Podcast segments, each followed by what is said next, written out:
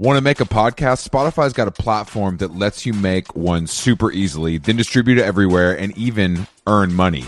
We like that. All in one place for totally free. It's called Spotify for Podcasters, and here's how it works. Spotify for Podcasters lets you record and edit podcasts right from your cellular telephone or your computer. So no matter what your setup is like, you can start creating today. Then you can distribute your podcast to Spotify and everywhere else, those other places that podcasts are heard. Video podcasts are also available on Spotify, and when you want to take conversations with your fans to the next level, Q&As and polls are the best way to get them talking. With Spotify for podcasters, you can earn money in a variety of ways, including ads and podcast subscriptions. And best of all, it's totally free, zero catch. We've been using it ever since we started How Long Gone, and ever since I discovered Spotify for podcasters, I feel like having the option of turning off the Q&As and the polls on the user dashboard has really helped uh, boost my creativity and take it to another level. I highly recommend giving it a try. Download the Spotify for Podcasters app or go to www.spotify.com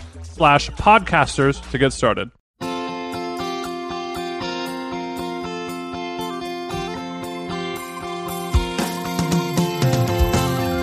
Good afternoon, Chris.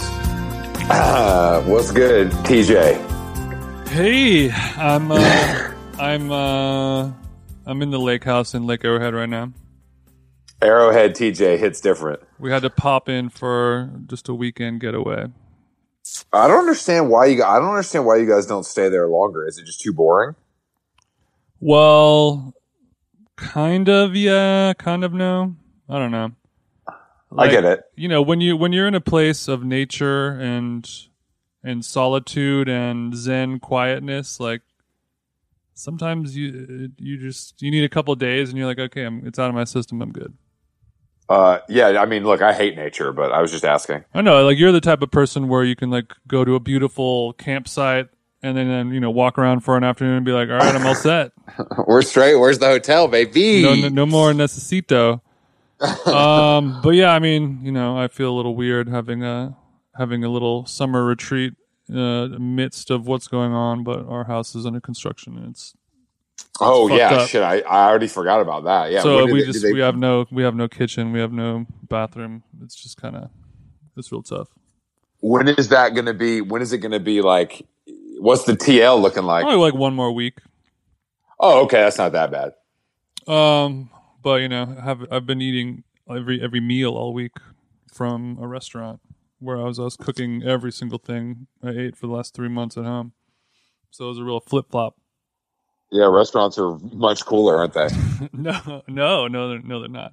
Unless they're a, unless they're a small local business that needs your support. Oh, here we go. and then Bitch, bitch, we know you were ordering fucking Postmates from McDonald's. No, no, no. I well, one thing that I've done during the quarantine is no delivery. Uh, I, I'll always do a pickup and order directly from the restaurant's website. Don't use Yeah. a third party because they always they always take a cut, and that money goes to you know a twisted corporation and not your friend's restaurant.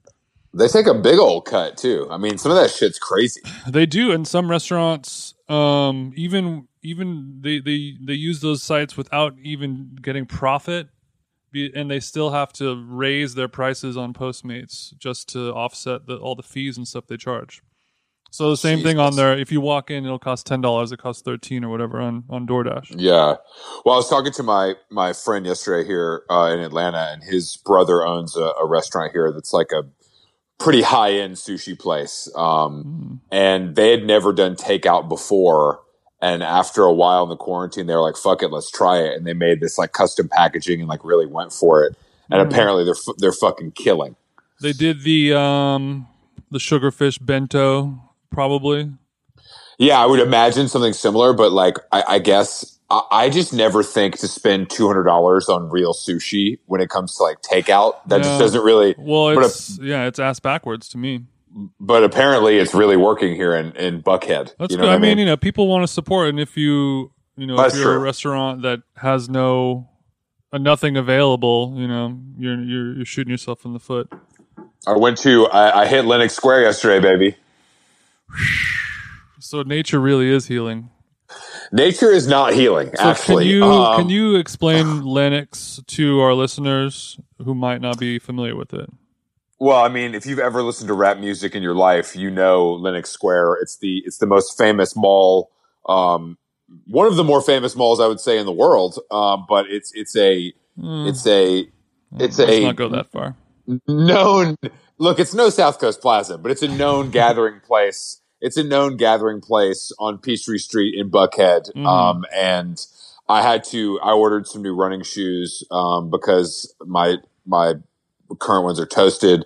I had to go exchange them at the Nike store. Um, so I, I had to go to the mall, which was, I mean, it's so is this just the first? wild. Is this the first time that you've like purchased clothing retail item in person in a while? Uh, yeah, actually, yeah. I didn't even get to purchase. I just exchanged. It was Mm. pretty lackluster. But yeah, I mean, the mall was obviously insane, like packed. And my my my friend Farshad, my like first boss, um, who owns a store there, said that he's probably going to have his best month ever in the history of his business uh, during quarantine, like the month Really? post quarantine, because people are just out here spending.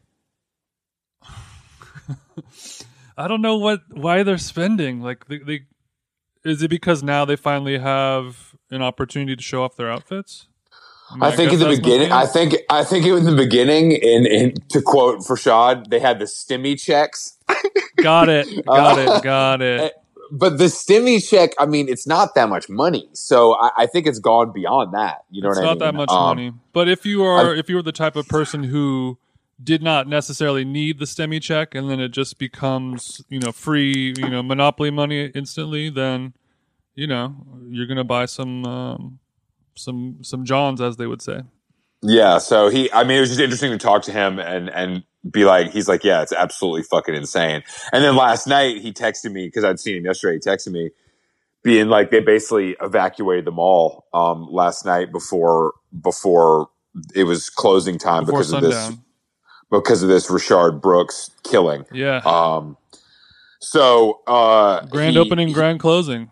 Grand opening grand closing is is right um so i i didn't realize i, I didn't um i mean obviously i i'd heard you know something was probably going to happen um but the protesters shut down 75 which is Mhm. like to shut down a highway in atlanta is pretty fucking insane um this is a Mhm. a That usually only happens when it rains, so this is big for Atlanta. exactly yeah exactly when you get a half inch of snow it closes down um but the uh the you know i mean it's like a main it's it's the main one of the main Yeah, veins it's a crazy city. thing. E- crazy thing. And see. even even though it was like a saturday night which is obviously not the highest traffic moment it's still pretty insane Mhm. um to to do that so and they lit the motherfucking wendy's on fire um yes. which uh apparently was done by a white lady um but i i don't i don't have confirmation on that but i mean i think that the whole the the i mean again this is just obviously what we've been talking about but i mean video of him running away it's Mhm. like and i think the the thing i have and this is what they kind of tried to do with with george floyd as well is a little bit like well he's a criminal you know what i mean? I'm like guys we're talking about falling asleep tipsy in a car you know what i mean? We're not talking about like real crime. Yeah, this this was a crime that in the you know in the '60s would be a commendable act of like, oh, he had too much to drink, he's going to pull over and and sleep it off. That's a great responsible thing to do yeah, yeah, no, exactly. And I, I think that the the if you're white. and, and I, yeah, if you're white, and I think this goes down to another interesting thing about like that is the perfect example of, of a situation where the cop shouldn't be called. Mhm. You know, like that. That's not a police issue. Like, you know what I mean? Like that. There, that that is, I think, a, a perfect example of something that that that illustrates that and how it could have been handled differently. Um, Yeah, a and- full complete lack of humanity going on there. but watching, I mean, there's the video is him literally running away and them shooting him in the Mhm. back, which is just for that to happen right now is absolutely fucking insane. Mm-hmm. And that's Like, he uh, got fired the day after, right? Or he's already. I mean, he got no, he got fired. Uh, the chief of police resigned. Mhm. Um, but there's there's bigger implications too because the mayor, who is Keisha Lance Bottoms, has been you know they're floating her name to be Biden's vice president. So- Mm. A- Atlanta, and I want to talk to our so our guest today is Joe Coscarelli um, from the New York Times, um, who's my, one of my favorite music writers, and um, he does uh, Diary of a Song, the very popular series where he kind of gets every every person involved in writing like a hit song to kind of break down how it happened, um, which Mhm. is one of my favorite series online. But Joe is also for the last probably year a piece been- of content that is no longer um, necessary anymore, unfortunately. what do you mean? That was that was more of a joke, Uh, that, but that's Oh, something oh. that's something that I want to get into with him. Of like, you know, a, a lot of content is either Feels gonna not have to, is either necessary. gonna have to pivot greatly, or you know, its its existence is not necessary right now, type of thing. Uh, but he's he's been over the last year working on a book um, that is all based in Atlanta.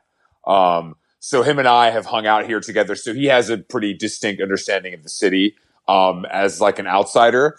Um, hmm and also I think just the the the voter suppression, like Atlanta's just a really a really important place right now. Um, Beyond beyond giving the world the greatest rap music of in history, it's it's also a a hmm um, hotly contested political arena right now, um, which I think is uh, is interesting and just obviously anything in the South, especially in a major city like this, is is incredibly racially charged. Um, so, f- fan, so- fans of Atlanta, this is your episode. Exactly. Yeah. Well, I mean, I just thought it was interesting that we had Joe scheduled. Yeah. And, you know, this happened. It's just, it's interesting because I, I do think that someone that's been kind of in the trenches and like spending, you know, embedding himself with someone like Lil Baby, Mhm. um, is, is like, has a very distinct view of, of the city that I don't have as a person who's born and raised here. You, you know, it's just two different, it's two different things. But anyway, I mean, it's, it's just a lot going on right now, obviously, and continues to go on. So, um, But and you are also in ATL right now as we speak, more or less. I'm I'm in the A. Yeah, Mhm. I'm in Decatur. I'm in Decatur where it's greater. Mm. Um, as as we speak. how Uh, how far I've of a drive is that to Atlanta? Sorry.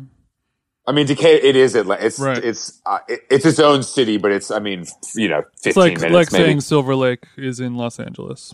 Yeah, basically, yeah. Mhm. So, um, I've been here since Thursday, um, which has been pretty nice actually. Uh, I, I didn't. Uh, being stationary feels good after ten days on the road. Mm-hmm. Um, but I. ground. I found a, a weird gym that is that was pre set up for social distancing, and, and it's it's it's it's really changed the course of my day. So what is what is the most glaring crazy part about the social distancing setup? No, that's the thing. So it's it's called Atlanta Barbell, and it's basically only it's a giant like warehouse with garage doors, and it has squat racks and benches that are basically six feet apart, and it has eighteen of them in rows. so you have your own. So you have your own. Mm. So it's like with a- getting a cabana in at the club.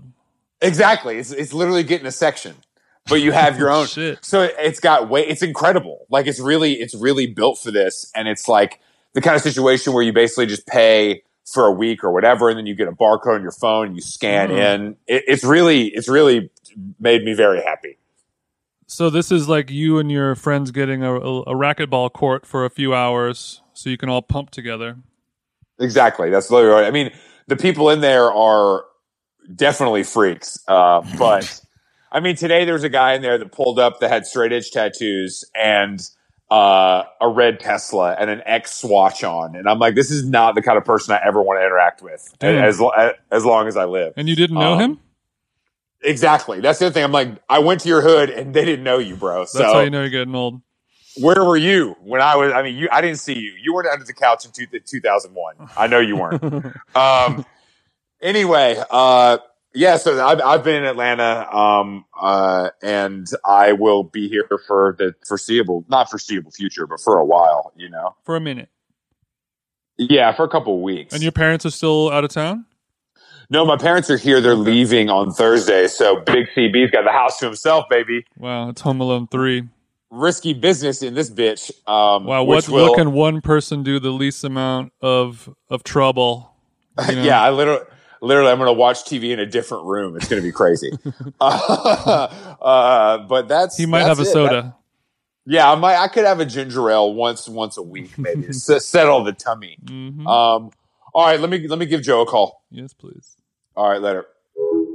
How Long Gone is brought to you by our dear friends at BetterHelp, Jason. BetterHelp, you know, summer travel season is coming up. Luckily, my BetterHelp therapist also fancies themselves a bit of a travel agent. So, for maybe the first half of our sweet sessions, we were spent off, obviously off clock, going through, you know, hotels, ferries, car rentals, restaurant recommendations. It's as if I have two wives. I have two wives inside of me, and uh, yeah, sure, sure. yeah, so uh, it, it is a fun way to find and connect different therapists. You get one that you really like. You guys are gossiping. You guys are chit chatting. You guys are talking about your personal interests. Next thing you know, it's time to actually do the work. So it feels good building those uh, mental health relationships with people you actually like. And on BetterHelp, there are so many different therapists to choose from. I don't like anyone. If you're thinking of starting therapy, give BetterHelp a try. It's entirely online, designed to be convenient, flexible, and suited to your schedule. Just fill out a brief questionnaire to get matched with a licensed therapist and switch therapist anytime for no additional charge. Get it off your chest with BetterHelp. Visit betterhelp.com slash how long today to get 10% off your first month. That's betterhelp, H-E-L-P dot com slash how long. Nice. How Long Gone is brought to you by Nutrafol. As you know, you know, hair thinning is quite complicated. Like your skin, hair is a reflection of your health. Uh-oh, and internal factors can impact the way your hair looks, feels, and most importantly grows. Nutrafol's whole body approach multi-targets underlying root causes like stress, hormone fluctuations, and nutrient gaps for visibly thicker, stronger hair. Go ahead, give it a tug. Nutrafol is the number one dermatologist recommended hair growth suppy with over 1 million people seeking thicker, stronger, faster growing hair with considerably less shedding. Thank God. Take the first step to visibly thicker, healthier hair for a limited time. Nutrafol is offering our listeners $10 off your first month's subscription and free shipping when you go to Nutrafol.com and enter the promo code how long? All one word. Find out why over 4,500 healthcare professionals and stylists and professional stylists recommend Nutrafol for healthier hair. Nutrafol.com spelled N-U-T-R-A-F-O-L. I got RAF on the nut. dot com promo code How Long. That's Nutrafol.com promo code How Long. Yo, What up? how's it going? Man, it's going. How are you, King? I'm all right. Uh, are we doing this on audio or video? Uh, we do it on we do it on audio. Although Okay. your video feed is very New York right now. I will It, it really is. So it's Oh, hitting wow. for both of us. Neither love- of you are in New York. Uh, no, Jason lives in Los Angeles, but he's currently in Lake Arrowhead, and I am in Atlanta. Right. Uh, you have you stayed in New York the whole time? Uh, the state, but not the city. Um, Where did you go upstate? yeah, we spent two months in Rhinebeck uh, with another couple, um, our friends Alice and Leon, um, in a in a house up there. So that was a strange sleepaway camp experience. Two months is a long time with a whole other family. Yeah, and dogs, two dogs. Also, Why- two months in Rhinebeck has a nice like A24 film title. Ring. yeah, it does. Yes, it does. It really does. I uh I was it like cute and quaint, or did you want to get out of there like after two weeks?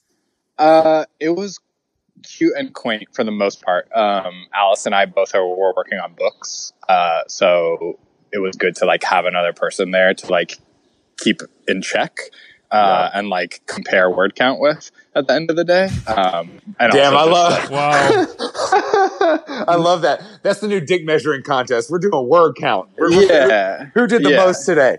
we tried to do like a we tried to do 1500 word days and then would just sort of like be on the other if you know we just spent it procrastinating or like twiddling with like two sentences over and over again. You know. I love that. I love that. That's what you and your friends do. While me and my friends are literally talking about like weightlifting and running. I'm, I'm glad to see that some of us are doing mental gymnastics while others are only physical. Yeah, well, Carrie, you know, Carrie, my girlfriend, she she did the she did the exercising and the knitting uh, for the house, uh, and while we were writing, and then we had one podcaster, so we covered all the bases. Damn. Okay, Wow. now this is a this is a Portlandia sketch at this point. Walk walk me through the natural wine selection going on in this household. Uh, it was actually a lot of Bud Light, I would say. Wow, that's cool. That's cooler than I expected. That's a curveball. I will be honest. yeah, we're, we were a cheap beer family. So you, so Um, but you're back now in New York. Yeah, so I was on four months of book leave, which weirdly, really neatly lined up with the entire world being shut down. Um, so I was gone February 1st to June 1st from the Times, and we were in Rhinebeck, you know, from like most, uh, from like the end of March, I guess, uh, through j- till like June 1st when I started back uh, on my day job. I I think you're Yeah, the first that- person I've talked to who's been on book leave. Uh, ever?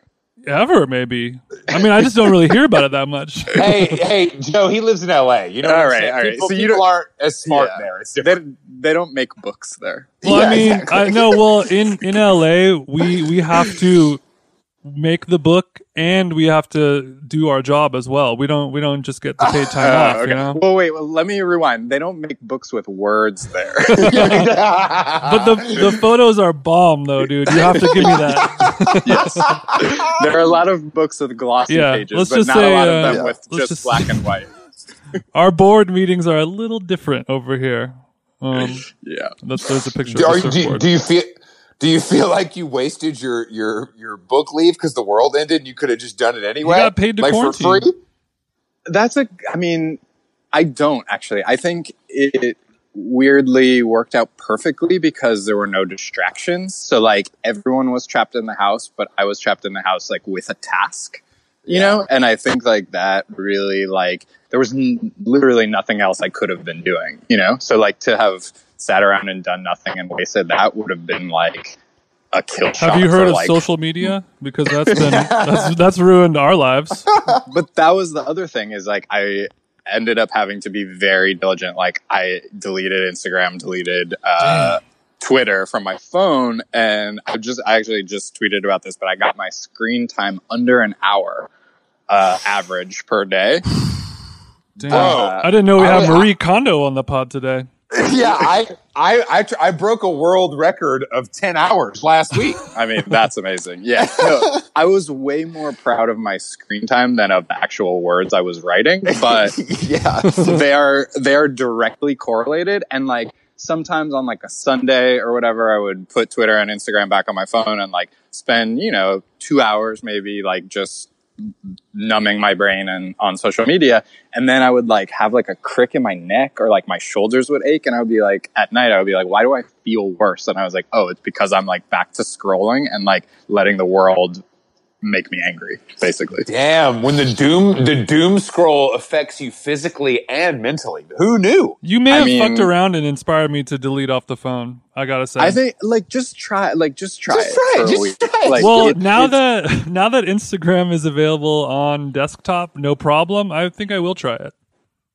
Yeah, I mean, you know, I would do like a morning check and a night check sometimes, like before or after I started writing on the on you know on the web. But it's not as fun. Like you don't get this the No. mindless feeling of the thumb scroll. You know, so it's Mhm. like I don't know, but like yes, and, and now that I'm back at like six hours a day on my phone or whatever, like everything hurts. Like You I guys- just I, I can't get anything done. Everything hurts like in my soul, in my neck, in my back. Like Yeah. You guys can you guys can play your little games. I'm trying to get up to 11 hours this week. You guys, you guys, you guys. That's cute. You guys have your little. It sounds like you little- need to try some CBD, bro. I mean, I say this a lot, but CBD sounds really good for your situation right now. Uh, Chris, do you look at number of pickups? You know, like the phone also counts like how many times you pick it up and like Oh turn shit! it back No, on. no, no. Like, That's no. I don't want to know That's that. a thing. no. I did not know that. yeah, if you go deep in the, you know, when it gives you the screen time Data? stats, yeah, if you go deep in that, you can see like it tells you, you know, it, what percentage you're spending on what apps, and also like how many p- phone pickups you have. And you can use Shit. that to see if Bay is checking on you when you're in the shower too.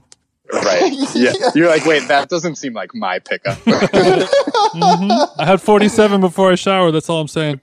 I did not know that that. The problem is, is that I don't want the data, but they're giving us so much. I just don't want it. Like I don't want it. I don't think people. I don't think anybody really wants it. Uh, I want it. I need it to keep me in check. But you see, Chris, this is what I don't understand because you're such a man of uh, curbing appetites.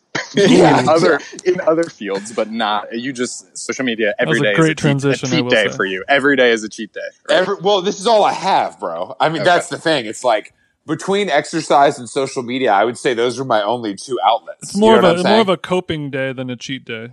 Yeah, but I, I don't, I also consider, and this might be delusional of me, but I consider Twitter to be kind of part of my job. You know what I mean? I mean, I Um, do too, which is why I was only able to do it when I wasn't doing my job. Yeah. So I think I've, I think I've compartmentalized that. Instagram to me is more just like, I, I can't help myself, you know? Yeah. Who can? like I, I mean, and I don't think anybody can. And it's not like, especially right now, the content is not good. Like as far as like it's it's information that I can get somewhere else in a better format and like a Mhm. more in depth way. hmm But all, And- but a lot of people hate Twitter and don't use it. So we're we we get all of the actual information from Twitter, and then it's regurgitated and reposted on Instagram for those who don't. So I guess that's Yeah. beneficial. Yeah. No, that- I mean, that's true. I discovered this crazy thing while I was mostly off social media, which was a newspaper. Uh, you know, it's like you can just read the newspaper in the No, morning and at newspapers night, are and, out, like, dog.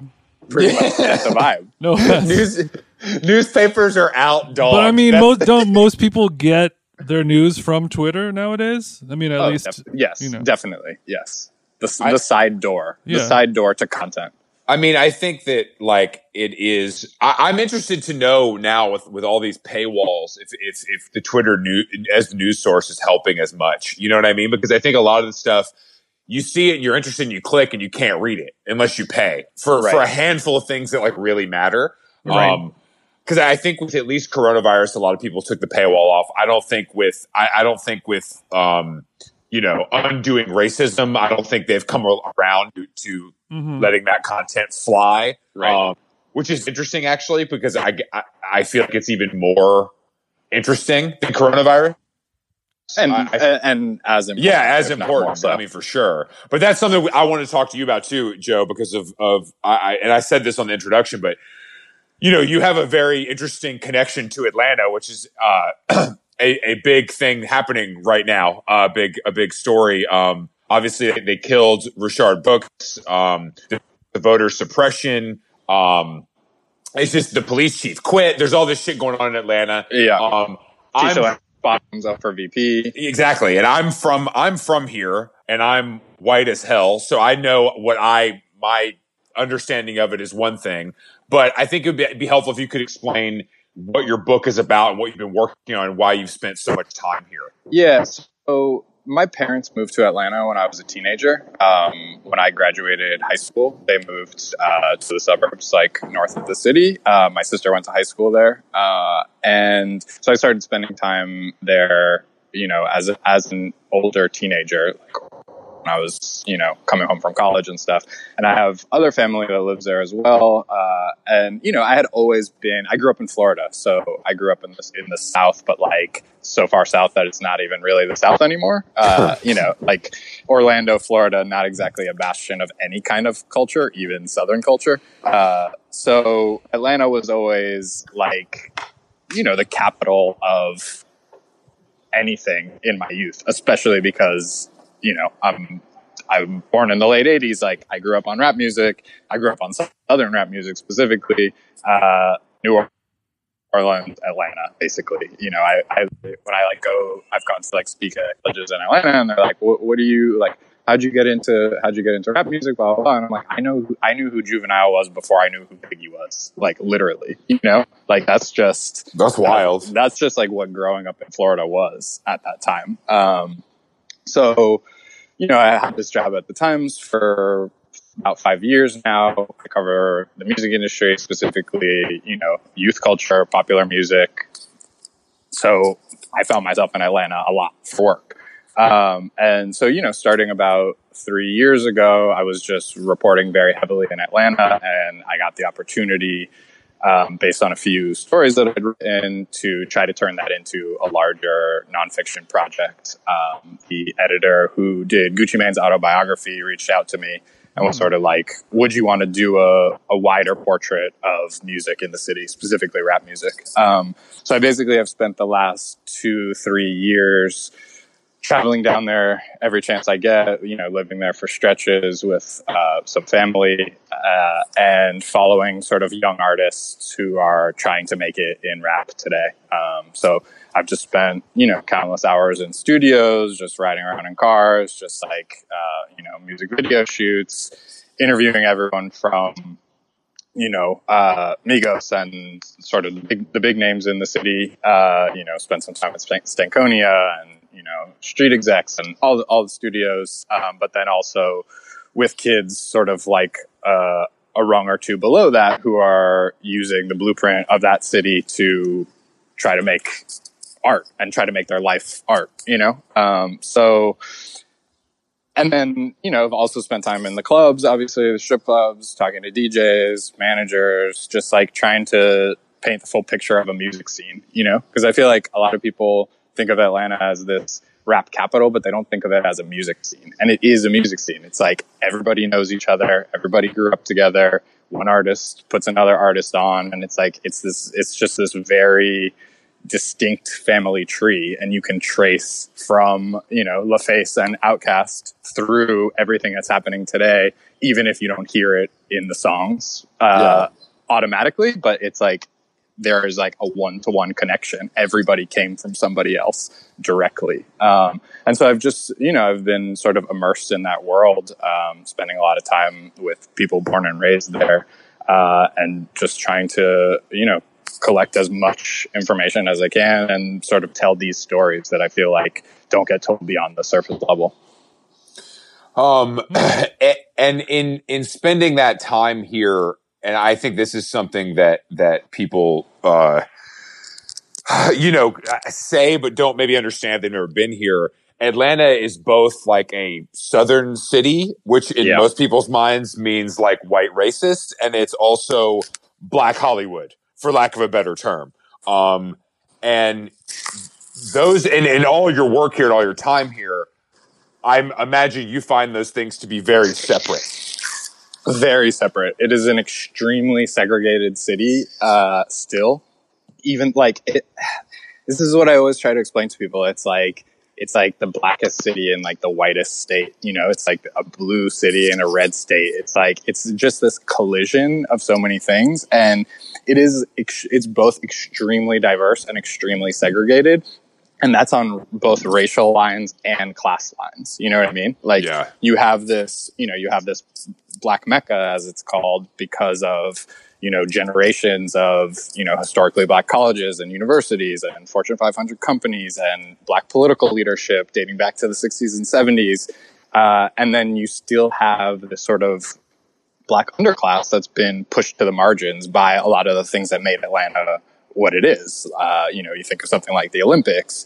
Yeah. Uh, you think of them tearing down all the public housing, like, and you sort of, you know, you have this, uh, this disenfranchised class of people, even within a city where black people are thriving. Uh, and they're the ones making some of the most urgent art and music, you know, these people who have sort of been forgotten even by a city that is uh, famous for sort of nurturing its uh, black roots and black talent and black leadership. Yeah, I think that I, I think I like I said, I think that's something people just don't really understand or realize. Yeah. Um, which is which in some ways makes sense because obviously the, the stuff that gets glamorized is not that. That's not. No one wants to talk about that. That's not no, yes. interesting. Um, but southern cities in general, a lot of them have that vibe. I think here it's it's pronounced because there is money. You know, it's not. It's totally. not. It's not. Um, it's different. But I, I don't. I mean, when you've been, because you've spent time with a lot of these guys and, and, and in these studios and in these neighborhoods and these clubs, and it it does feel like they operate they kind of operate out in their own worlds like they have a full ecosystem that they're operating in and fun and and not funneling money into, but but like spending with each other almost, Totally. right? You know what I mean? And I think you know I I had a conversation with Jermaine Dupri about this. Uh, you know, obviously he was born and raised there. His father was in the music industry, and he basically said like we are what we are here in Atlanta and in music because like no white people could, ever tell me anything. You know, he was eh, like- he was like I didn't grow up around white people trying to keep me down because I was only surrounded by black people basically. You know, and you can do that there, uh, and it's and yet then you see these clashes, you know, in a neighborhood like Buckhead or something, which, Yeah. you know, has gone through these phases where it was the sort of old boy, you know, uh, Dixie, you know, sort of loafers and khakis area. Hey, And hey, look, my my culture is not your costume. yeah, Joe. no shots, no shots. Uh, but then you know you you have periods in the late '90s or even in the early 2000s when it became like a hub of black nightlife, you know, Yeah. and then and then you you you see the sort of the white flight happen. You see you know overly aggressive policing, and you know the clubs used to be open until 4 a.m. in like the toniest, whitest suburbs, you know, and then something like Ray Lewis happens, something like you know some of the BMF stuff, the Big Meech stuff happens, and then they just completely wipe that out and like again like push the sort of the the thriving black middle and lower class back out uh, to to the suburbs and to you know And there- basically areas where they're resegregated. there's no I, and in my mind or at least from what i can tell the, the only reason for that is just systemic racism i mean there's no there's no other real way to pin that on like one shooting involving a football player should not decimate an entire Right. Industry that is That- thriving and making Right. that i mean i was here for that there was a lot of money being made and Yeah. it was it was um it was a thing you know what i Right. mean it was like it was like a Yeah. time and like there was a lot of places making a lot of money um and nightclubs have their own problems white or black obviously with drugs and crime being around them Sure. um but I, I don't see any other reason for that in a city that, like you said, has black leader historically has black leadership. Yeah, I mean, there's been a you know there there's a lot of great writing on this, obviously from people who who know the city way better than I do. People who Sure. have grown up there, you know, sort of uh, black academics. There's this book, uh, "The Legend of the Black Mecca," um, by this guy Maurice Hobson, which I've found like extremely uh, instructive in thinking about these things and you know how class operates uh, in a place in a place like this. And you know, it's it's. It's so entrenched even still even though you have a black mayor you know you you still see you know you've had black mayors going all the way back uh you know to Maynard Jackson like it's Yeah. just i mean it's it's that doesn't mean that everybody is being cared for you know No, for sure. I mean, I no, absolutely not. I mean, do you think that this stuff? Um, well, I mean, you know what happened this weekend uh, doesn't surprise me for many reasons. You know what I mean? Because that's obviously happening everywhere. Yeah. I think the and Jason and I talked about this a little bit, but the just kind of like the fact that that happened right now should should shock me more.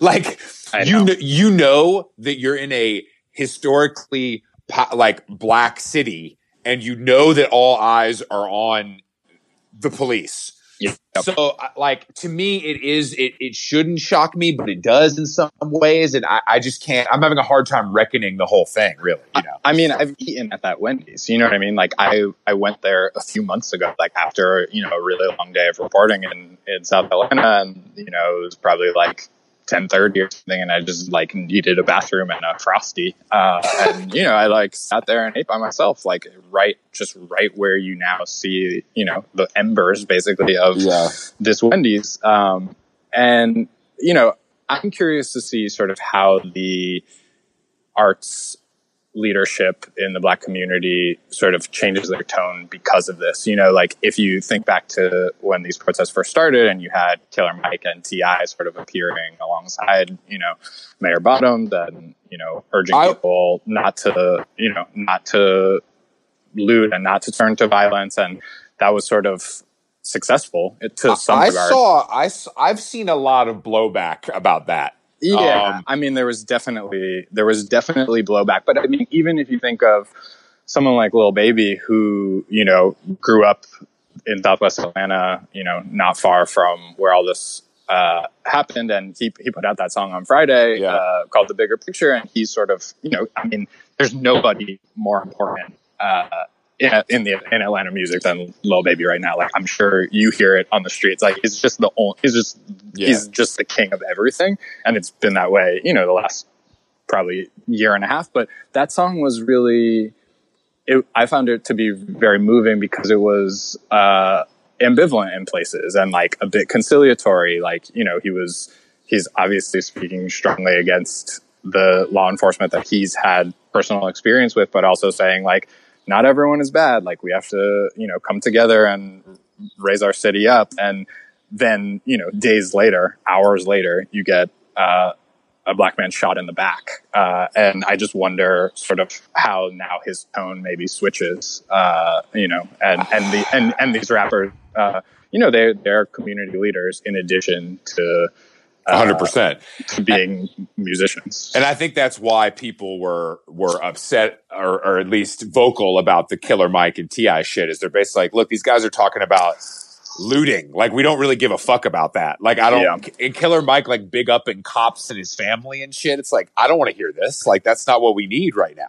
I mean, it's really it's really complicated, and you saw like T.I. was out there uh, yesterday, I think, like after he protests and stuff, and and he's but he is so far from where he started. You know, he's a he's a business owner. He is extremely wealthy, and he's been that way for many years. And you see this sort of push and pull of people who both want his leadership and people who are like, this isn't about you. You know, uh, and I sort of I think I wonder how guys like that will respond to like what Chappelle said in his special, you know, which was sort of like, you guys are driving. Like, I know this is not about, this is not about me, you know, this is about like a younger generation sort of taking to the streets and doing what needs to be done. Yeah. And I'm going to like sit back. I'm I'm a known Chappelle. Like I'm not. I- I just find I thought all that stuff in the last couple of years was pretty lackluster. That shit was the that was about as good as he could be. I thought.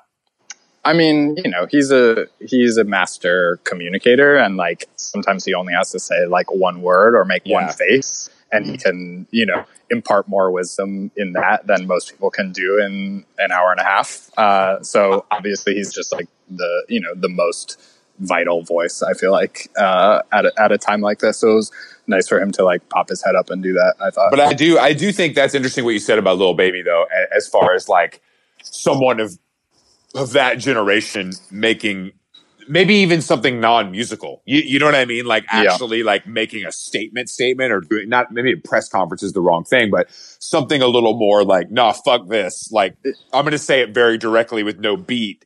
Like I'm gonna say it to you so it's very clear where I stand and it cannot Yeah. be confused. I mean, I think seeing him, you know, like in the protests on a bike, like in a Black Lives Matter shirt, like that was that was meaningful. Yeah. And I think like he's he's just like coming into being comfortable with that sort of stuff. And uh, you know, I think like in the coming days, weeks, years, like you're going to see guys like that. Uh, you know, I mean, even someone like Twenty One Savage who grew up there and you know has sort of turned his whole thing to being about like financial literacy and school drives and putting guns down and you know like i think there's like a next generation of leadership that's like ready to sort of step up.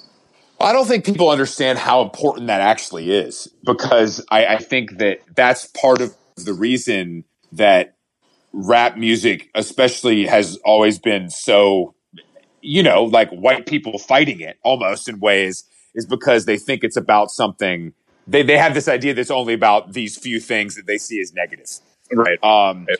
and and obviously anybody who listens to it understands that's not true, and it's a bigger thing than that. It's much deeper. But I do think that in a time like this, it would be important for these young guys to kind of make statements and really step up. Because I do think that there's a lot of people that are like, I don't give a fuck what T.I. and Killer Mike have to say. Right. Like they don't; those guys they feel old to me. They don't feel relevant to me. Right. And as somebody who covers celebrities, you know, for a living, like I'm not one to usually say like I don't really care what famous people have to say about current events most Yeah. of the time, but it's different in Atlanta rap because these guys are so of their communities. You know, they Yeah. they they they're born and raised there, they stay there, they invest in businesses there. You know what I mean? They're, they are civic leaders in a way that I think a lot of people can't understand. And it's different than like, Gal Gadot like singing Imagine on her, Yeah, on her yeah, yeah. phone. You know what I But mean? you're right. It is. It is. That's something interesting to talk about too. Is that they don't. I think if you're an actor or even a, a musician in a rock band, you move to New York or LA. You know, that's like what you do. And I, I do think you, you you might have a house in LA, but you stay in Atlanta. Like it's important to stay in Atlanta, and it's almost like kind of like understood that's what's going to happen. Yeah, and it's you know it's it's a city worth investing in. So I think it's you know it's important that that these guys stick around and sort of raise up generations under them. Yeah, yeah. Damn, a lot to think about here. Yeah, uh, yeah, it's intense. I mean, I w- I, I, I want to be there. You know what I mean? Like I'm Yeah. I'm, jeal- I'm jealous of you right now. Um, just to sort of because you can, like you said, you can sort of drive in neighborhoods where it seems like nothing's happening, and then you take a few exits and you're in like a totally different world. Uh, and I think people don't appreciate that uh, about a city. Like it, it's it's it's not like New York uh, because it's so spread out. Yeah, no, it's very different. I mean, I went to I went to Lenox yesterday, bro, and it was like, and it's just like a full motion picture. This shit is packed like it's a regular Saturday.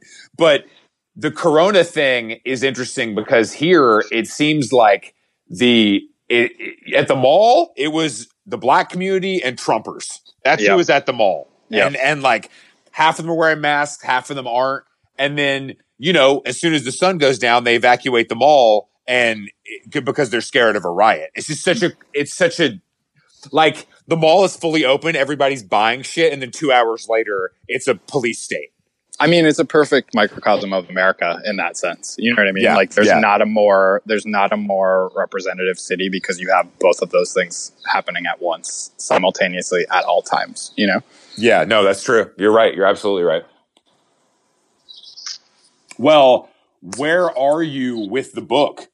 Uh, you know, I have a lot of work to do. Uh, how uh, how has what is uh, has been going on the last couple of months going to change your book, or or will it? I I don't know. I don't know. That's a great question. I mean, I turned in a huge chunk uh, at the end of my leave, and you know, I'm sort of waiting to hear back on that while continuing to work through parts you know that I haven't done. The last time I was there was late February, so right before Corona hit, um, and I was sort of thinking about that being like a, a bit of a clean ending because it, you know, everything changed basically Yeah, after yeah. February 2020. But now Mm-hmm. you know, now I have to rethink that because uh, of everything going on. No, I think this is going to be a really a difficult time for people that were in the middle of stuff, especially something like this where it like obviously corona but but more more accurately these murders have Yeah. have it can't be ignored in a book like this. Yeah, definitely. Unless you, You know. write a second book,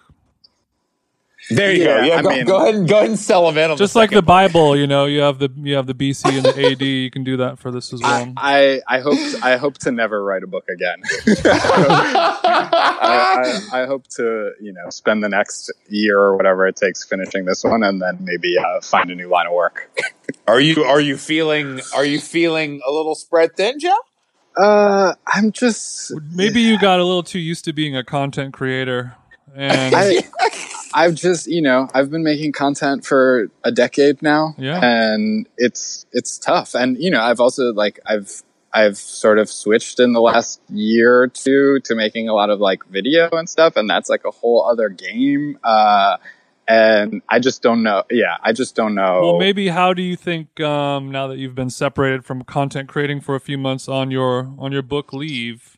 You know, how are you going to come back and have the content that you create be different, or will it be different?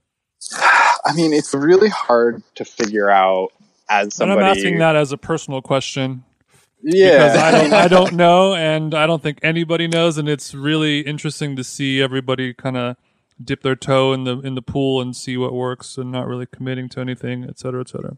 Yeah, I mean, as somebody who covers culture and entertainment and celebrities, like it's mm-hmm. really hard to feel like anything I can do right now matters. You know, uh, I'm sort of like I'm using this time, you know, as a, a white person from a place of privilege at an elite institution to sort of just like shut up a little bit and take a step back. And you know, I don't think it matters like I don't think the Lady Gaga album matters. You know, like Right. it's just like it's just impossible to think Yeah. that But like people, normal- people, people get you know healing entertainment and escapism from the content that you make. So you know, I Yeah. think, you know, and also people who are you know fighting as a part of the revolution in the changing world. Yeah, so you know, feel you can just alter whatever content Dis- you're making.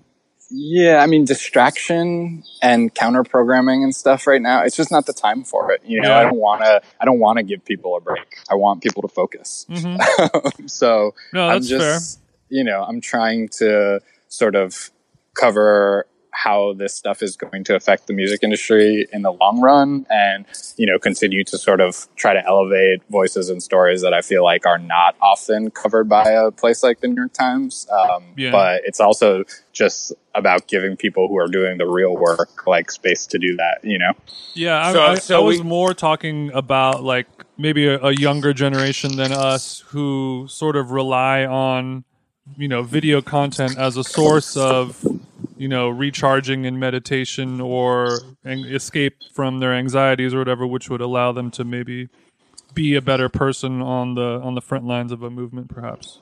Yeah, I mean, you know, you see the way that sort of young reporters are covering this stuff for you know, just or young civilians who aren't even reporters who maybe don't even think of what they're doing as reporting but Mhm. like you know cell phone video instagram content the sort of you know the the calls to action we've seen across these social media platforms the sort of creative uses of tiktok and whatever to string together like footage of Yeah. police brutality like all of that shit is you know inspiring So we can't expect 8,000 words about Lady Antebellum's name change from you then?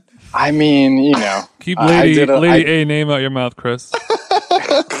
I'm just, I'm a little bit, you know, these sort of cosmetic changes that some of these, uh, you know, famous people or, or corporations or whatever are doing. Like, it's just, it's hard not to be cynical about that stuff. Um, so I, I you think- know, You know, I, I, I wrote about Lady Antebellum briefly, but let's, uh, we'll, we'll just, you know, we can move on. That's behind think- the paywall, I, I don't fam. think they have, I don't think they have much to say right now. I, they definitely, they don't, and more importantly, no one really cares what they have to say. I no think one, part no one cares. It's just You know. like you, you know, if if you really went uh, a decade and a half uh, not realizing that Lady Antebellum was a, a sus name, then like I don't know what to tell you.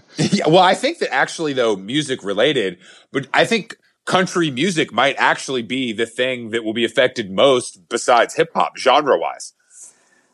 Because don't it know, is so racist, or Well, unless they choose to ignore it, but I feel like it's it's it's grown enough and has it's so popular now, and there is Yeah. a, a generation of people who aren't like yellow truck Confederate flag types. That Yeah. it could it could. I'm sure the establishment doesn't want to see this happen, but I feel like it it is ripe for it.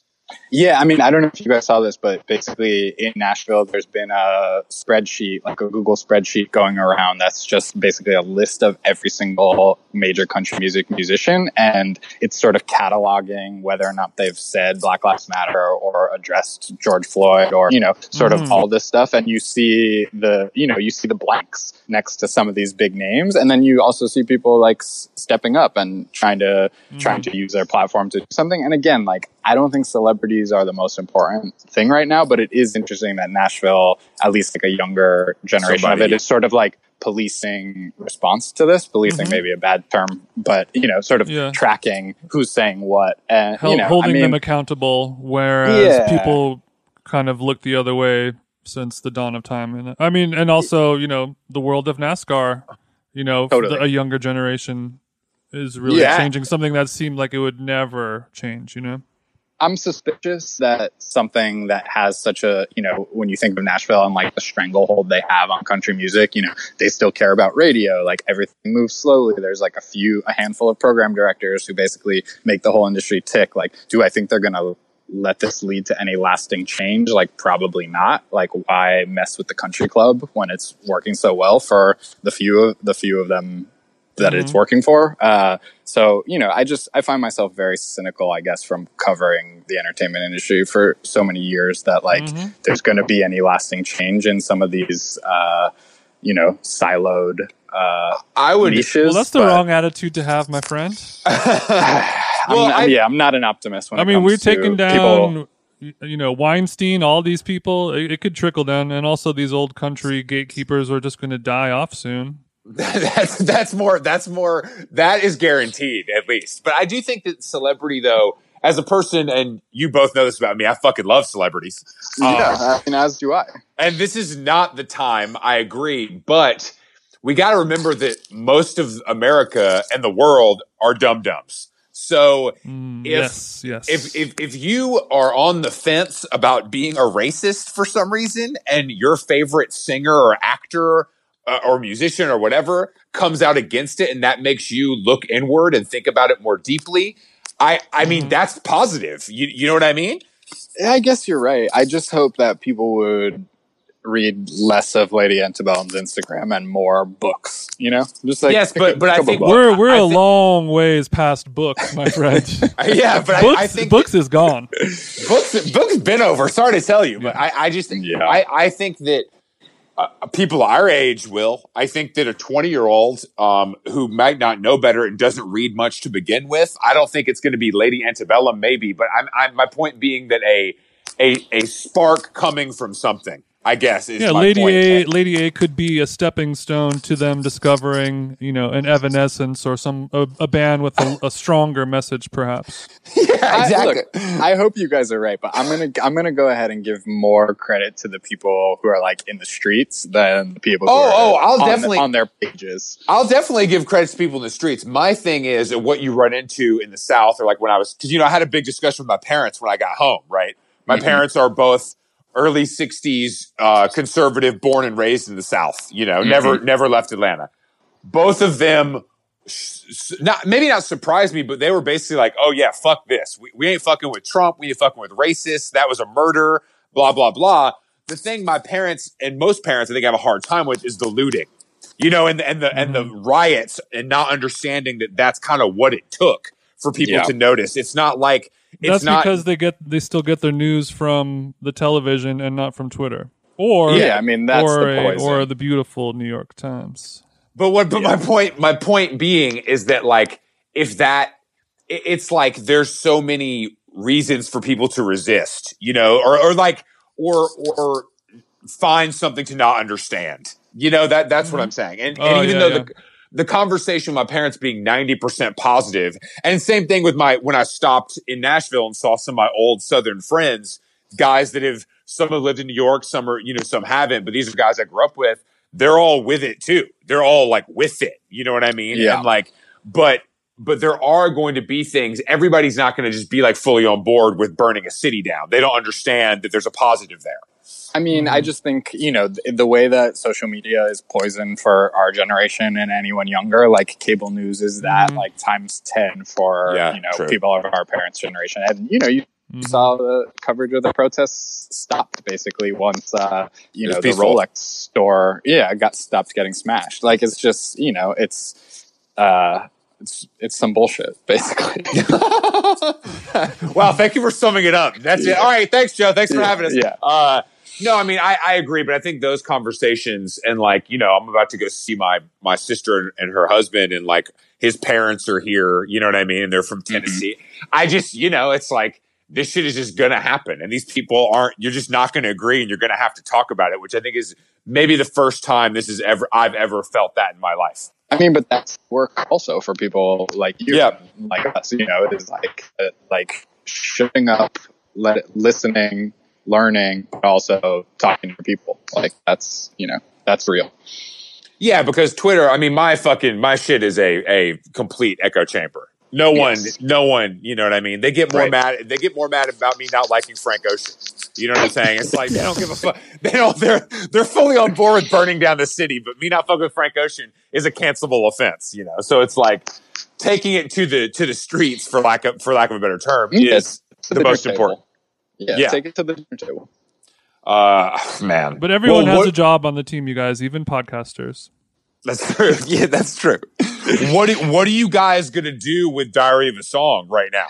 Yeah, so you know, Diary of a Song is my little New York Times uh, video YouTube series, uh, and that's the one thing that I kept doing while I was on book leave. So they sent me like a mobile kit. So That's because you're uh, a superstar, baby. They can't Mhm. let that shit. They can't when he goes Hollywood. They can't go back. Yeah, you're mean, you're the Brad Leone of the New York Times, bro. Oh wow! Let's, let's, uh, They can't lose their the- moneymaker. I get it. Let's let's avoid the Bon Appetit comparisons for now.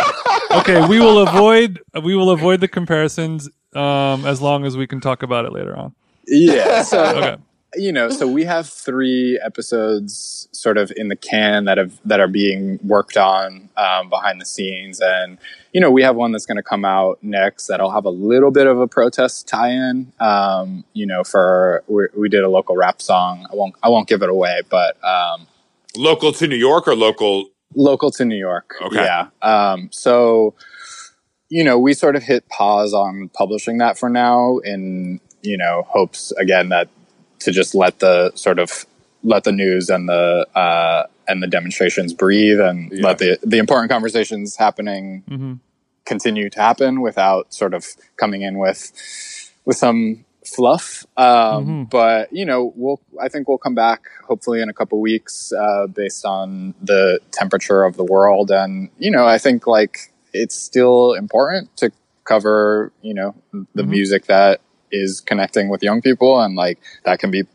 political in its own way. Um, so we're we're sticking with it. We're just trying to be cautious and aware uh, of how it looks to enter the conversation right now. But you know, we're we're, we're keeping with it. We have we have episodes uh, in the chamber. Well, as Uh, a as a fan, I'm I'm desperately waiting. As you, you know, I'm a I'm a big fan. That's like um, I just think that's the content people really love. You know, I, think that- appreciate it. I think that it's it's so digestible, but it's also like you guys. I mean, I've learned a lot personally because some of those songs I actually don't know, which is both sad to me that I don't know them, and but that it, it, it, it's informative. I actually learn about the artist beyond the song and who wrote it. But I've always been interested in that side of the music business. Like I think that, that it's it's I I think that since the dawn of in the last 10, 15 years, a, a major a, a larger swath of people have started to care about Yeah. who's who's producing songs, who's writing songs, um, and that kind of vene- that sort of secrecy behind it is totally erased. Totally. And and I think it it allows for it's more interesting to hear about it. I get to think that someone can do something that great alone. Um, is almost insane that Right. people that we thought that for so long that like oh yeah they just sit down with the guitar they write this song that you know some It- people it- still do it alone, though.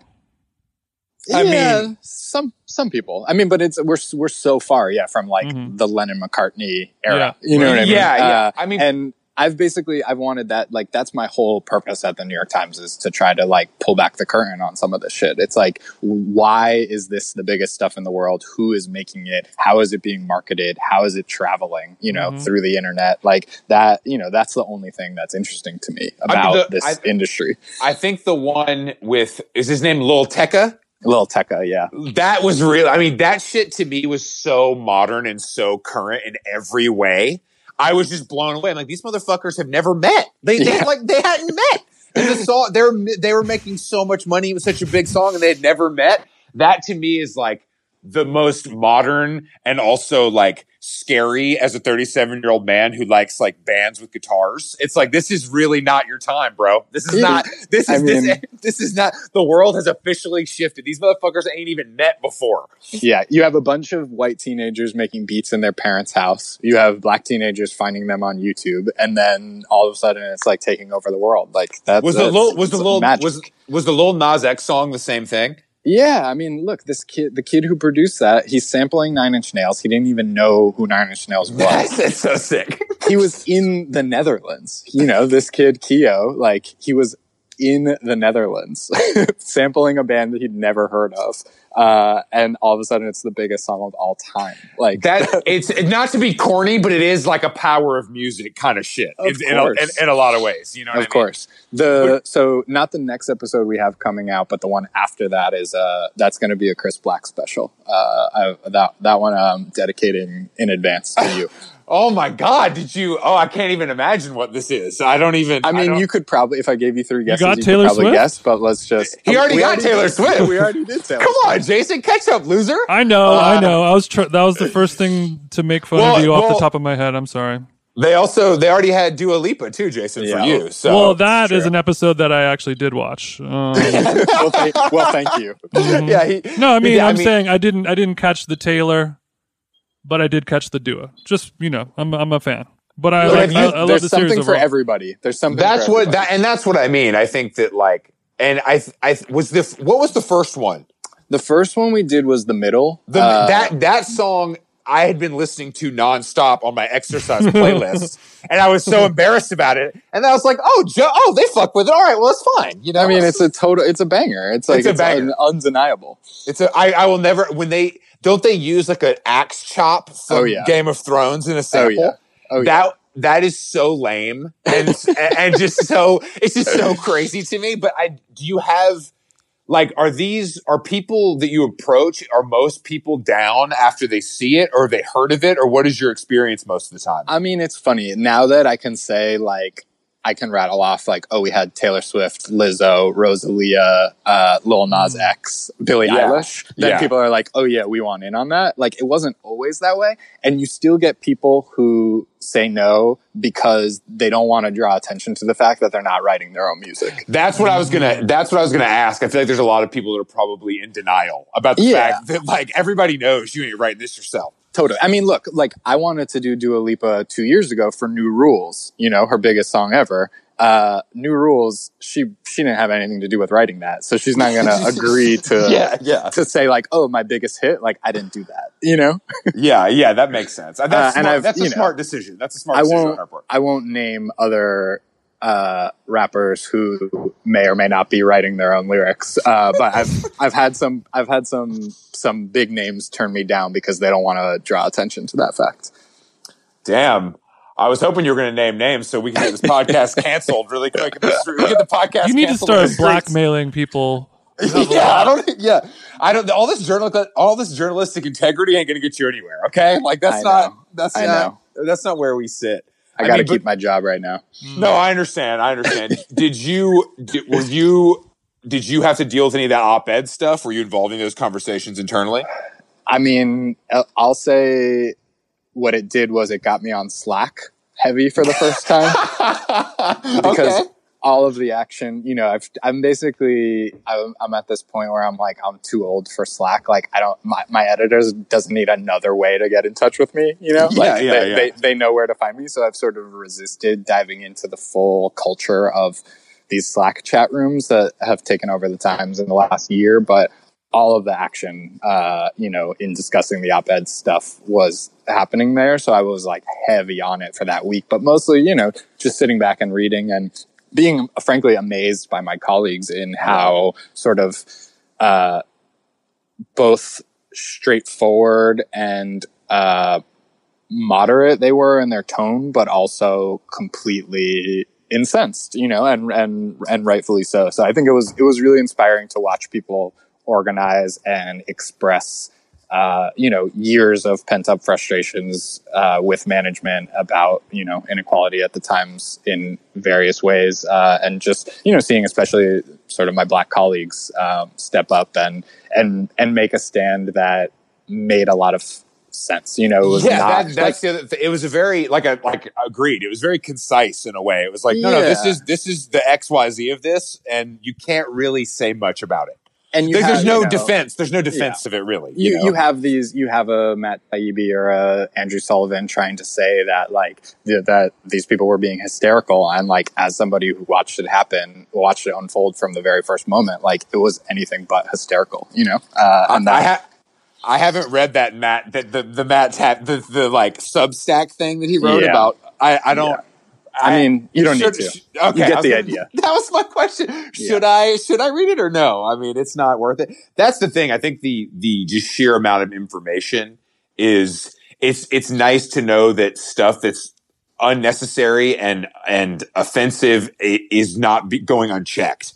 You know what I mean? Yes. Like I think that it's it's literally just so insane every single day that stuff just can fly under the radar because it's just it's just like people only have so much time and so much patience and so much wherewithal to kind of like read all this stuff and see all this stuff, you know? I mean, I'm a I'm a consumer. Like I try to take it all in, you know, I watch everything, I listen to everything, I read everything, but like it's not healthy and I fully I'm an advocate for just ignoring uh, certain people. You know, there's there's no need to to boost I, to my, boost their uh, newsletter subscriber numbers. My problem is is that at my core, I'm a little bit of a hate follower. You know, yeah. I'm a little bit, and I believe I'm also the I'm the receiver of the hate follow as well. So I feel like I have to give back to the hate follow community. I mean, I would say interesting. I never thought about that, but you must have a lot of hate followers, Chris. So I'm gonna go ahead and and uh, break the fourth wall and make this meta for a second. But so Carrie, Bat, and my girlfriend, uh, you know,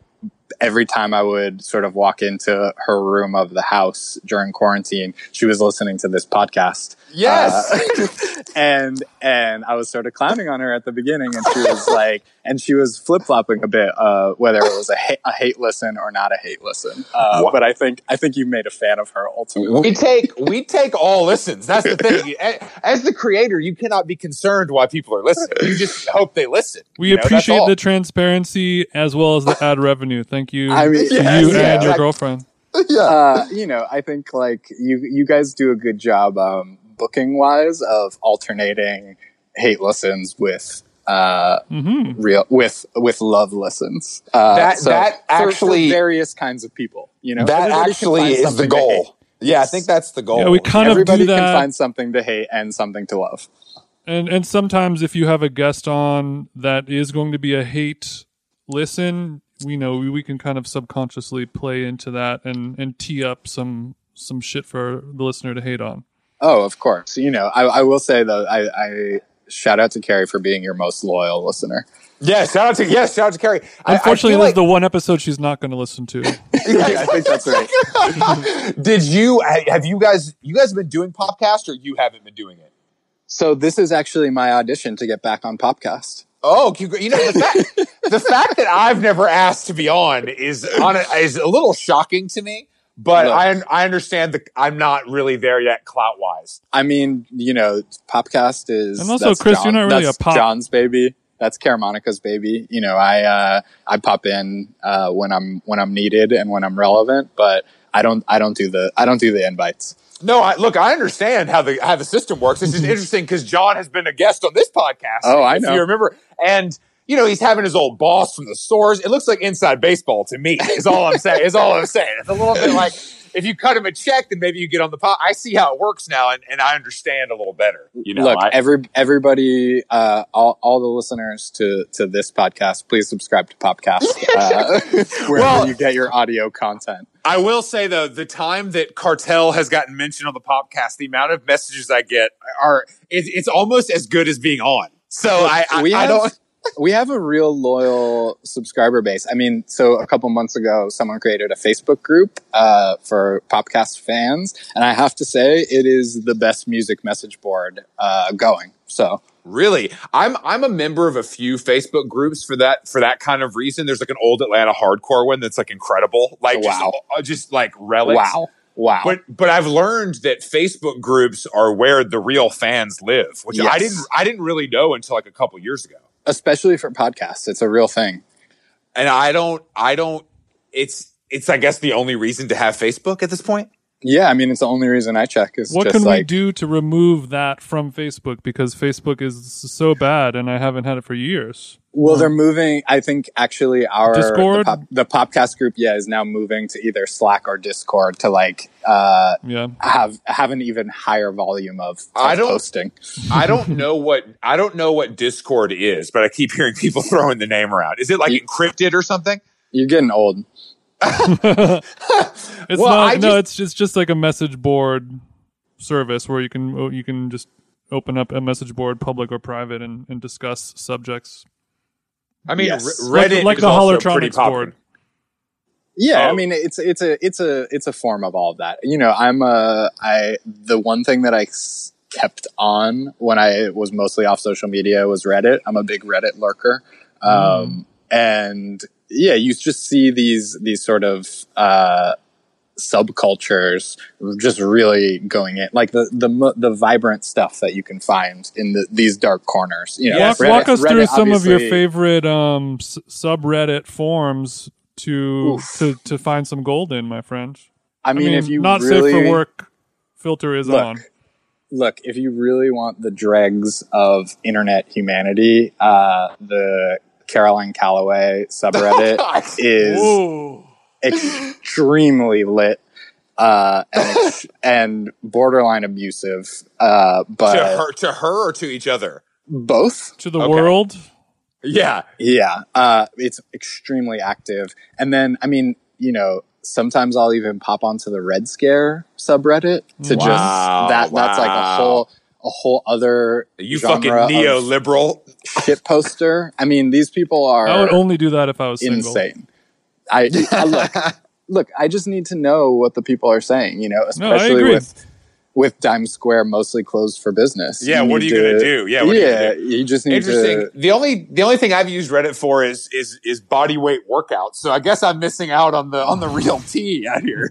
Oh. I mean, yeah, it's it's it can be dark, but you know, then then you just have the you have the sort of uh, the the famous Reddit stuff. The today I fucked up Reddit, you know, of just uh, TIFU, where people just you know talk about something that went wrong in their life, or like the you know Yeah. ask me anything, like that kind of stuff. Like you know, obviously they get a lot of shit Reddit as an organization for its fostering of racism, sexism, homophobia, everything bad. Uh, Mm. But th- I mean, that stuff I think is important to see sometimes uh, to just know how bad it can get in the depths of the internet. But there's, you know, there's some wholesome content too. There's some good puppy videos. There's some good stuff use- on I- 4chan too. yeah, I don't go that deep. Didn't didn't didn't Patia say she started using 4chan, Jason? Yeah, she said she was on 4chan when she was like 12 or something, which The, is. I mean, that if if you follow her accounts, you can see that. Yeah, but D- in her but- DNA. but I'm just Yeah. that's just so crazy to me because I've always just I guess I always from the get go of hearing about that was like told don't do like you don't need to go there, you know. I mean, Do- you saw Doja Cat basically get uh get canceled for her four chan days, her eight chan days. I forgot about Doja Cat. Yeah, I I- mean, she she got uh she got a little lucky that she was getting canceled right as the world started to burn. Do you think she'll recover? I mean, recover in that like she has the biggest song on the radio right now. I Is don't know she- if she, is she- needs to recover. Is she on a major? Uh oh yeah, she's um yeah she's a, a Dr. Luke acolyte. Oh, that's right. And that's the other Mm. controversial thing about her. Yes. Because the whole the whole thing with Dr. Luke is that he never went away. He just he just had a pseudonym. Yes, he's been ghost producing or just like quietly guiding careers. I mean, this man has a million businesses. You know, he owns uh he owned at one point a huge chunk of um core water or whatever. Oh, Uh, really? Yeah, I mean this guy and this guy is like a hundred millionaire outside of music. So he like you know he he never he never went anywhere. Who but yeah, you- I mean Kim, you- Kim Petras. That's oh, that's one. did he do did he do Sweet but Psycho? No, no, no, no, no. That's Ava Max. my I know, friend. but I was about to say, damn, if he had anything to do with Sweet but Psycho, I was going to be upset because that's a fucking smash. not that I know of. But yeah, no, he's he's kicking around if you know where to look. who's uh, but- who's the next producer that you think will be canceled? You got any inside info? I, Oh, wow. Is it going to be Zedd? wow. We're hoping for Zedd, right? look uh, I, I I I can't uh, I can I can't guess this sort of thing. You know, let me do my reporting and I'll get back to you. Joe Joe you, also you. Joe also is uh, even though we're friends, you you truly broke my heart because you're the one who took down Ryan Adams like single handedly. Not single, you had some help. I But- had I had I, it was you know the, we don't we don't think of it as taking people down. We think of it as um, exposing the truth. But uh, Mm. I'm, I'm sorry that uh, Ryan Adams is not a nice man. I I'm not, you know, I've come to terms with that fact, and also it wasn't that much of a surprise. Doesn't sound like it, Chris. Who's a real fan, but I do think that what I- what I think is interesting about him and many of these other people is that it seems like he's just kind of sniffing around and on Instagram and like Yep. can if you have a big enough fan base, can you just come back? uh, almost di- direct to consumer. Definitely. I mean, look at Louis. You know, I think that Mhm. Ryan Adams is going to go the Louis route. You know, whether or not he gets a, a big label or a big management company behind him, which he probably will. You know, quietly uh, at some point. Um, he, yeah. I mean, if he posted a new album and said, "PayPal me ten dollars for it," like, and you know, got booked at some independent clubs, like people are going to go. You know, people are not. Mhm. I, and you you've sort of seen if you've paid any attention to what's happened to Ryan Adams is like the sort of men's rights activists of the world have chose have chosen him as a hero just as they have Louis or Weinstein or anyone else like that. That Um, must so- that must suck. Think of like I don't want you guys like relax. I'm not interested in your. You cannot choose who your fans are. That's the biggest problem in the world. I mean, I just I don't know if the if some of these guys have the same reservations about that that you do. That's Yeah. that's true. Good point. No, good, I mean, good point. And, and this is mm-hmm. the the thing about cancellation is like if if you're a white man, uh, it's really hard to actually cancel you. You know, you can. Yeah, no, I mean, you're going to continue. You're going to continue to. to but I work. I think with mm. him is also. I mean, he basically was like, "Fuck you, I didn't do anything." It's not like he. It's not like he handled it well by Right. any means. You know what I mean? Eh, it's Right. not. There was no grace. He didn't handle it well. He didn't do. He didn't even pretend to kind of play the game. He was Right. Which- he was no Moby. Let's say that. Exactly, exactly. And Yeah. that that to me being that defiant of something that's clearly true yeah, is is a bigger cause for alarm almost. totally. And you know, yeah, he'll he'll be back. I think every but I do think that the I think the cancellation stuff in all industries is running so rampant right now that I do think that I would say 75% of people will be back. I mean, look at Russell Simmons. That's another story that I worked on. You know, at the Times Forever. Can you like- can you explain? Can you ex- walk a, just a quick overview of that because I I've touched I've like checked in on it, but I'm not fully aware. Yeah, so I guess, you know, in the sort of heat of the original Me Too, uh, you know, we reported a big story, um, you know, with multiple women on the record named, s- all their stuff corroborated. You know, we work on this stuff for, for months. Uh, me and my fellow reporter, uh, Melena Ryzik, who also did the Ryan Adams story with me. Um, and you know, I worked on a bunch of Fyre Festival stuff with, and you know, she and I are a sort of a team in the culture department on these like investigative stories. And you know, we what we reported was only sort of the tip of the iceberg in terms of accusations of rape against Russell Simmons, and he's another one who just completely, you know, pushed back against it. Um, said he never had any non-consensual sexual encounters which you know if you go back and read our story you can make up your own mind but like i think it's pretty clear and you know dozens of women have come out both before and since uh, to sort of with very similar stories and you know this man moved to bali he hasn't been back from bali apparently uh, where there's no extradition to the united Oh, states I didn't know that. I didn't Mhm. know that. And he's just like doing yoga surrounded by like uh, young white women um, and acting like nothing happened. And you know so the reason this is kicked back up recently is there's this documentary which is now on hbo max the new hbo Yeah. streaming service called on the record. And it follows this woman drew dixon who was the main source in our story. And she started being filmed for the documentary while we were reporting the story. So you can hear my voice like on the phone with her as she's deciding whether or not to go public with uh, you know her account of um, being raped by Russell back in, in the 90s when she was an A&R at Def Jam.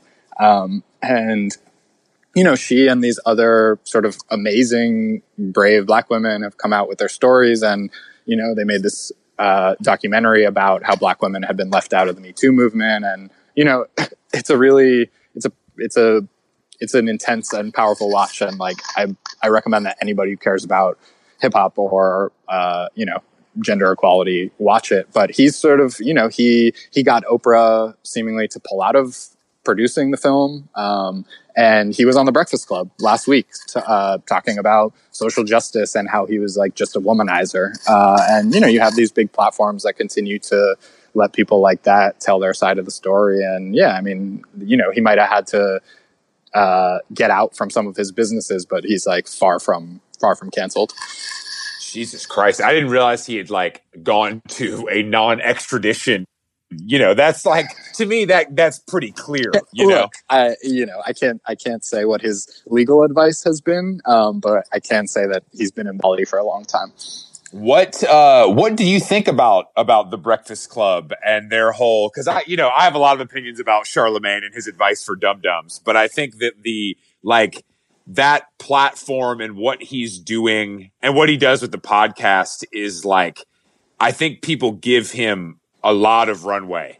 I mean, so much. Like, uh, and I think like some of that is to their credit. Like, they are a huge platform. That You know, they are Howard Stern for the rap generation. Like, sure. they they are the place to go. You know, if you think of like the Birdman interview, the Six Nine interview, you know, the uh, you know, you just like they they have Let's not let's not forget the best one, Soulja Boy. Of course. I mean, they have they mm. have hits on hits on hits. Like they can be really great interviewers, and then they can also be like totally friendly to people who don't deserve it. I mean, they had Rush Limbaugh on to talk about the protests, Like Joe Rogan. Yeah, like, yeah. I mean, and it's the I- same thing. It's like to me, as somebody in the media, like you can't discount these people with such reach and Yeah, such not. and such access, especially at a time when famous people don't want to do interviews, basically.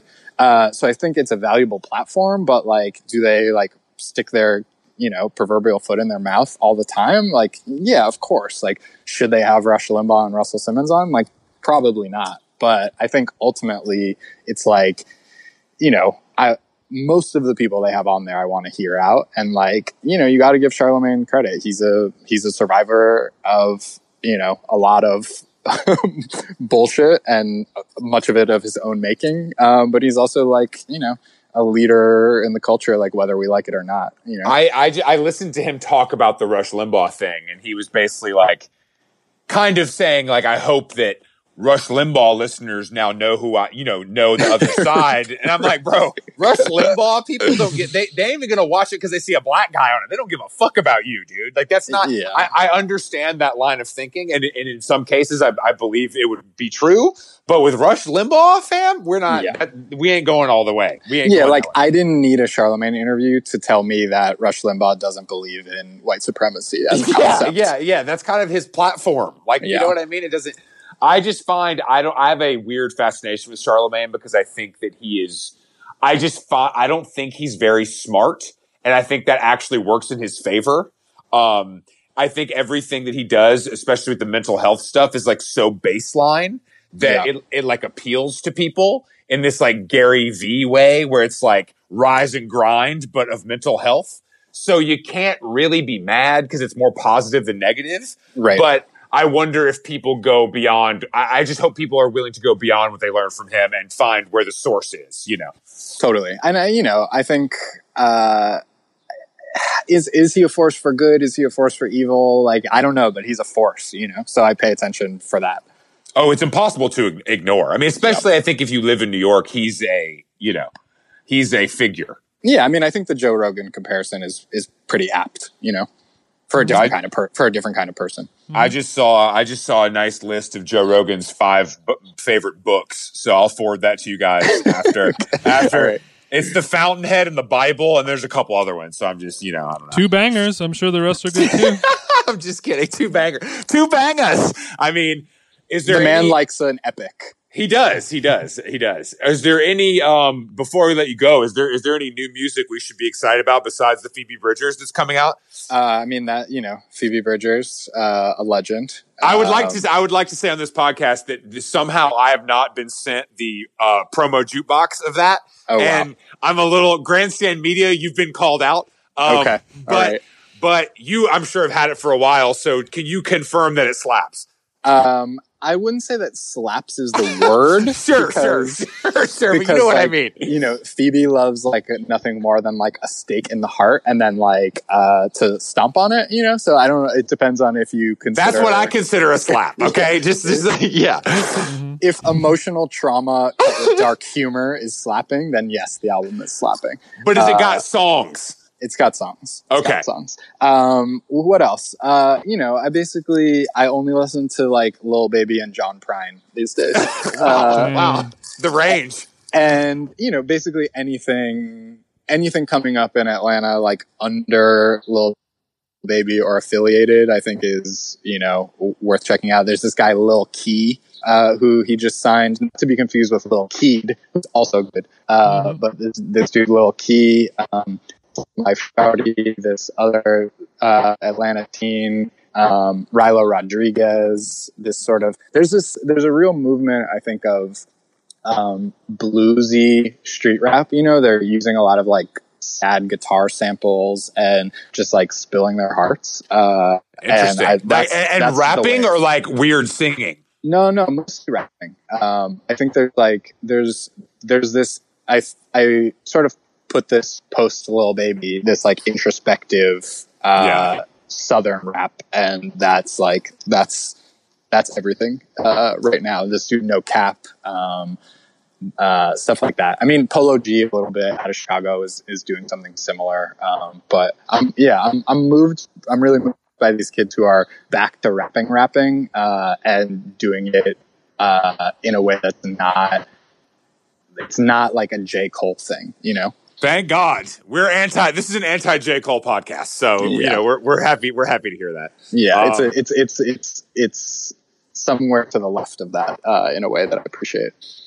Well, Joe, we haven't we haven't had a, uh, a use or a need for club rap bangers in the last you know four months or something. So it's true. We I wonder if we'll ever to listen to back. regular rapping. Yeah. Uh, I think we'll get it back, but it'll take. It'll take don't don't don't worry. Yo Gotti's in the lab right now. One can only hope. One can only hope. Joe, thank you for joining us. Um, and uh, tell people where they can find you on the on the World Wide Web. Yeah, I'm. Uh, I'm on. The, I'm back on these social platforms uh, at Joe Coscarelli on Twitter and Instagram. Uh, Diary of a Song on YouTube. Uh, subscribe to the New York Times, whether you like it or not. All right, great, man. Thank you. I'll talk to you soon. We'll talk to you All soon. All right, appreciate it. Bye, Later. You.